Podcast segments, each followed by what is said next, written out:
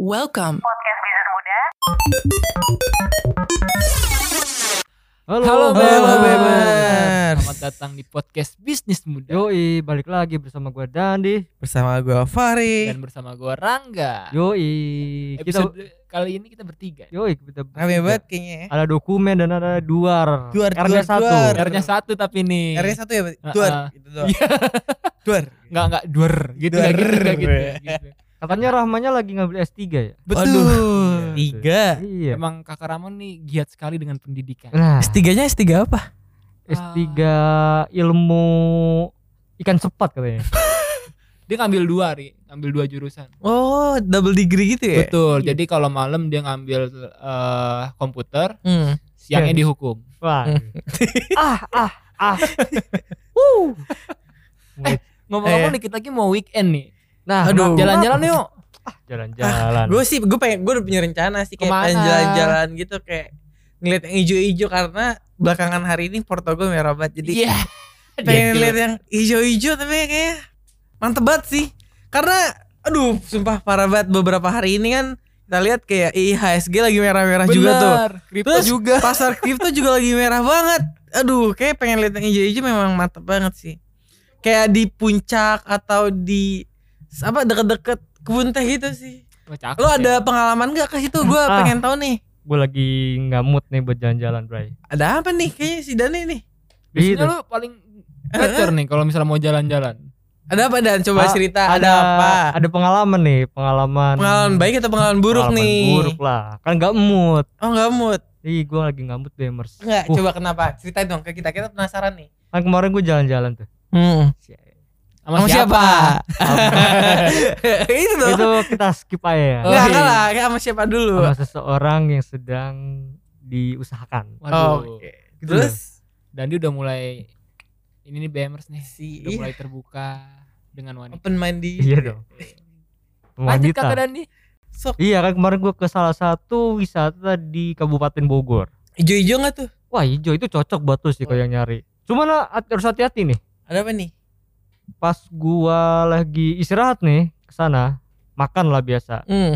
Dan ketika bayar, gua kan ngasih uang ya kalau nggak salah 50.000. Iya, terus dikembaliin, bukannya kan kembaliannya itu 7.000 kalau nggak salah. 7.000. Nah, terus gua dikembaliin 5.000, terus kasirnya bilang, maaf mas, nggak ada 2.000-an, nanti kita ganti permen ya. Hah? Tahan dulu. Diganti permen maksudnya? Iya, diganti permen. Maksudnya 2.000 itu digantikan dengan permen yang nilainya sama atau 2.000 apa enggak nih? Gua enggak tahu. Ini nih gue enggak tahu nih. Padahal gue sebenarnya tahu tuh. Iya. Cuma lupa hukumnya. Tahu kalau misalkan kalau kita kembaliin uang atau ada kembalian itu kan harusnya dikembalikan dengan uang. Dan enggak boleh barang lain kecuali uang. Enggak boleh barang lain. Iya, gue baru tahu tuh. Itu benar apa kata Dani. Dan itu sebenarnya udah diatur nih. Udah ada yang ngatur, jadi kita kalau pembelanjaan itu harus memakai rupiah dan dikembalikannya itu pakai rupiah juga. Benar, intinya harus pembayaran transaksi tetap pakai uang gitu loh. Kalau misalnya kembaliin permen mungkin jadinya jatuhnya Dandi tadi beli ya. Iya, dan gue sebenarnya pengen protes kan. Wah, kok bisa sih? Pas gue udah pengen ngomong udah sampai kerongkongan di belakangnya ada teman-temannya. Daripada Anda tidak bisa pulang. Ya sudahlah. Nah, itu semua diatur nih dalam undang-undang Bank Indonesia pasal 2 ayat 3. Nah, itu dia, gue baru tahu tuh. Cuman gue tahu yang bunyinya itu setiap perbuatan yang menggunakan uang atau mempunyai tujuan pembayaran atau kewajiban yang harus dipenuhi dengan uang jika dilakukan di wilayah NKRI wajib menggunakan rupiah. Wah, itu udah jelas dari situ. Iya. Lalu nih ada lanjutannya. Barang siapa yang sengaja melakukan pelanggaran atas ketentuan sebagaimana pasal tersebut diancam dengan pidana sekurang-kurangnya 1 bulan dan paling lama 3 bulan. Wah, gak cuma itu. Ada lagi denda sekurang-kurangnya 2 juta dan paling banyak 6 juta rupiah. Wah, berarti kayak termasuk berat juga sih itu ya. Bisa gue tuntut dong tadi kemarin. Bisa kalau Anda berani. Jadi nih pedagang tuh wajib memberikan kembalian berupa uang dan bukan permen. Nah, berarti kita tuh karena di Indonesia alat pembayaran yang sah dan diakui negara ya cuma rupiah doang kan ya benar. Iya betul. Emang ada mata uang permen kop hop hop ah. Tolonglah itu yang hampir disebutkan iklan gitu loh. Jadi nah nggak cuma itu, kalian pernah juga nggak sih kalau misalnya kalian tuh habis belanja, terus kembaliannya itu bukan kembalian permen nih, tapi mereka atau kasirnya tuh bilang boleh disumbangkan ya, wah kembalinya. Gitu. Itu dulu tuh sering. Ada kan maksudnya pernah mengalami itu kan? Itu juga di lain sisi kayak bermasalah juga nggak sih, kayak kiranya kayak kepaksa gitu untuk sumbang kan? Dan nominalnya tuh nanggung kan, kalau di supermarket gitu. Harganya 5.431, 6.722. Kan kalau digabungin bisa 50 tuh. Iya. Nah, kita kan bingung 50-nya mau dikusumbangin apa enggak, Kak? Ya orang enggak ada 50 perak sekarang. Gimana dong? Iya. Nah, sebenarnya itu harus dipertanyakan juga legalitas sumbangannya itu kemana. Nah, itu harusnya penting. Jadi jelas gitu, kalaupun kita menolak pun nggak apa-apa sebenarnya, gitu loh. Kita kan sebagai pelanggan dan konsumer. Tapi kan dari sisi kemanusiaan, masa sih cuman cepet? Iya, betul. Kayak dilema juga. Itu dilema itu.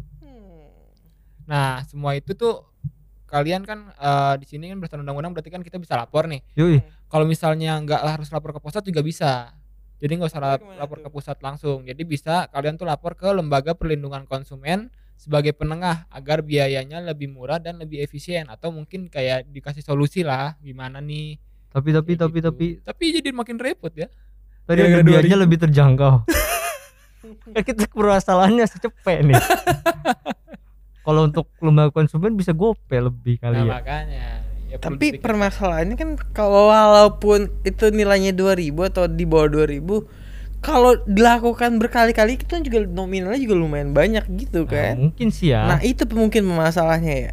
Iya. Jadi emang harusnya sih enggak boleh kan ya, menurut dari penjelasan Rangga tadi, kayak ini di Indonesia loh, kita punya negara hukum dan punya aturan-aturan yang menyatakan bahwa di Indonesia sendiri alat pembayaran yang sah ya rupiah kan? Benar. Nah, ada juga nih pasal lanjutannya dari pasal 2 ayat 3 tadi tuh. Banyak nih turunannya. Ada turunannya nih. Nah, menurut pasal 65 Undang-Undang Bank Indonesia, pelanggaran atas pasal 2 ayat 3 tadi tuh kan udah jelas tuh kurungannya itu 1 bulan.